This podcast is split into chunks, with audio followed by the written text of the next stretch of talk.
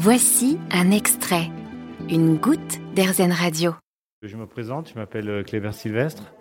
Donc, je suis apiculteur dans des Belleville, pisteur secouriste. Je suis aussi adjoint au maire, accessoirement. Donc, je suis président d'association du CETA de Savoie, qui est le Centre d'études techniques apicoles de Savoie, qui participe à la préservation de notre abeille locale, l'abeille noire Apis mellifera mellifera. Voilà, une association qui a été créée dans les années 90 par mes collègues. Ici, on se trouve dans un lieu qui s'appelle la Maison de l'abeille noire et de la nature, qui a été ouvert il y a deux ans. Donc, c'est un ancien, on appelle ça des montagnettes chez nous, c'est des chalets d'alpage d'été, où les familles venaient l'été avec leurs vaches et leurs chèvres. Donc la commune a décidé de rénover ce lieu et d'en faire la maison de l'abeille noire.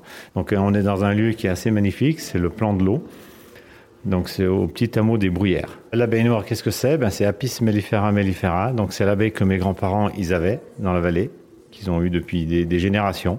Donc c'est notre abeille locale. S'il y en a qui connaissent, pour comparer avec les vaches, on a la tarine, la, la, vache tarine. Et ben nous on a l'abeille noire, Apis mellifera mellifera.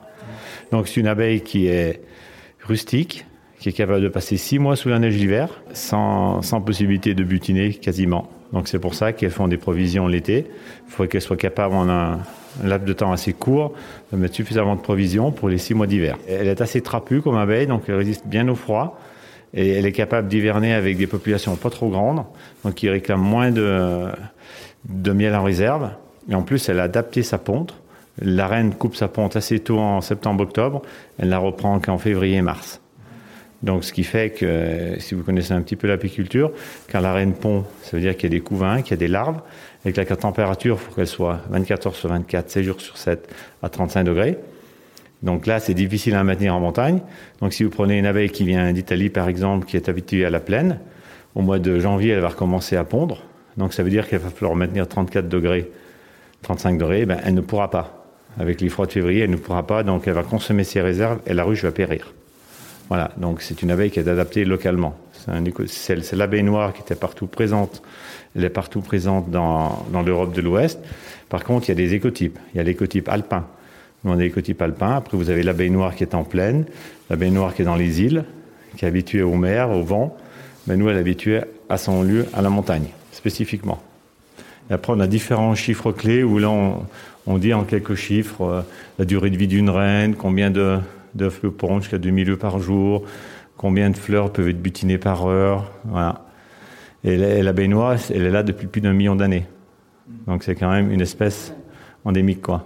Voilà. La population d'une ruche euh, l'hiver, à peu près 15 000 abeilles, 50 000 l'été, durée de vie d'une ouvrière, 45 jours l'été, 6 mois l'hiver. Voilà. Ici, on a fait une petite photo où on a fait au, fil des saisons. Donc, on a photographié le même rucher dans la vallée des encombres, mais à quatre saisons différentes. Vous voyez, là, là, elles sont sous la neige, complètement. On les perçoit après, à peine. Hein. On explique qu'elles se mettent en grappe, comme on expliquait pour euh, survivre euh, à l'hiver. Après, ça, c'est l'automne. L'automne, ben là, c'est le, le but, c'est qu'elles aient leur réserve de miel, qu'elles se préparent pour l'hiver. Qu'elles stockent le miel au bon endroit, dans la ruche. Donc, nous, le but, c'est qu'il n'y ait, pas de courant d'air, qu'il y ait un bon toit. Que... C'est un peu ça. Le printemps, ben, c'est la saison qui est, magnifique parce que c'est là que les premières floraisons arrivent. Hein. Donc c'est quand même assez, joli et qu'elle commence à travailler. Et bien sûr, l'été, ben, c'est la pleine saison où les reines vont se faire féconder, où il va y avoir le, il y a l'essaimage qui chez nous se passe plutôt entre 15 mai et 15 juin. Quoi. Elles sont capables de sortir à des températures assez froides. Hein. 6-7 euh, degrés, elles arrivent à sortir. Mais en général, elles travaillent réellement à partir de 10-12 mais il y en a quelques-unes qui sortent à 6-7 degrés. Les intrépides, euh, faire leurs besoins, etc., etc. Vous avez aimé ce podcast Erzen Vous allez adorer Erzen Radio en direct. Pour nous écouter, téléchargez l'appli Erzen ou rendez-vous sur erzen.fr.